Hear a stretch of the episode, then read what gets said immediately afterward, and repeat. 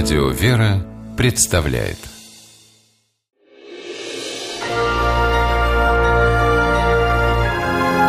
Герои моего времени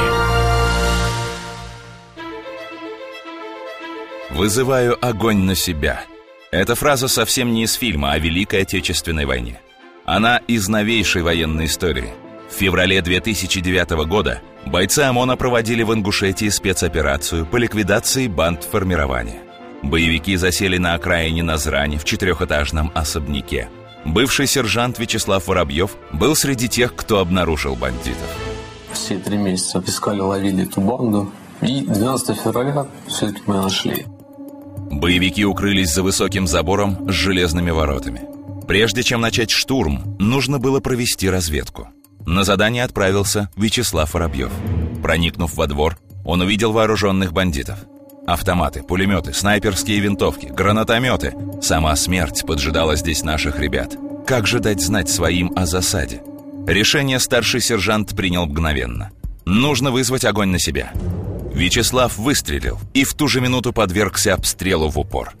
Одним этим Воробьев спас жизни своим товарищам. В противном случае огонь обрушился бы на них. Так считает Евгений Борильченко, боевой товарищ Вячеслава. Раздались выстрелы. Не просто выстрелы, а ураганный огонь. Ну, было непонятно кто, куда, откуда стреляют, но было понятно, что те, кого мы ищем, как раз находятся внутри. Услышав перестрелку, ОМОНовцы успели перегруппироваться и вступили в бой совсем не там, где их ждали боевики. А Вячеслав в это время один противостоял 20 бандитам.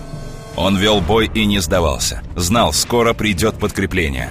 40 минут Вячеслав отвлекал боевиков. Несмотря на прицельный снайперский огонь, сумел занять позицию в доме. ОМОНовцы пытались ворваться во двор на бронетранспортере, но боевики подбили машину и открыли по штурмовой группе шквальный огонь.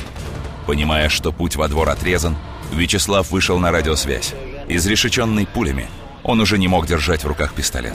Рация — единственное оружие, которым Вячеслав еще мог владеть, докладывая командиру о действиях боевиков. Евгений Борильченко вспоминает об этих минутах так. В этот самый критический момент боя Слава выходит на связь и сообщает о передвижении боевиков. То есть движение на втором этаже, движение там. Соответственно, мы огонь корректируем. Выстрел с гранатомета, прячьтесь. Ну, мы, естественно, под колеса техники прячемся, и их осколки все летят мимо. Инициативу перехватываем мы. Мы уже знаем, где боевики, знаем, куда стрелять и знаем, когда прятаться. Поняв, что бой проигран и деться им некуда, боевики взорвали дом, похоронив себя под грудами кирпичей.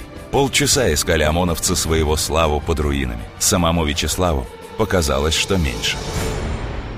Мне показалось, что наоборот время прошло, может, минута, может, две. Оказалось, что здесь там чуть-чуть попозже просто задохнулся в этом. Вячеслав даже под завалами не потерял сознание. Первое, о чем спросил, когда увидел своих, живы ли товарищ. Потом в госпитале врачи удивлялись, как уцелел сам Вячеслав. Он получил 16 огнестрельных ранений, некоторые из которых несовместимы с жизнью.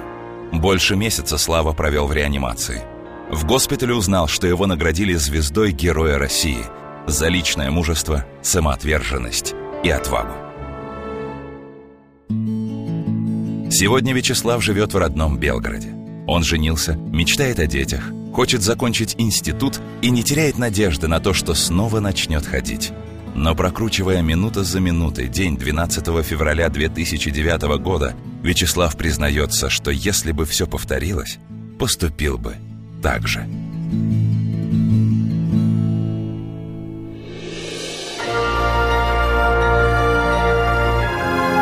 Герои моего времени В программе использованы материалы телеканала РЕН-ТВ.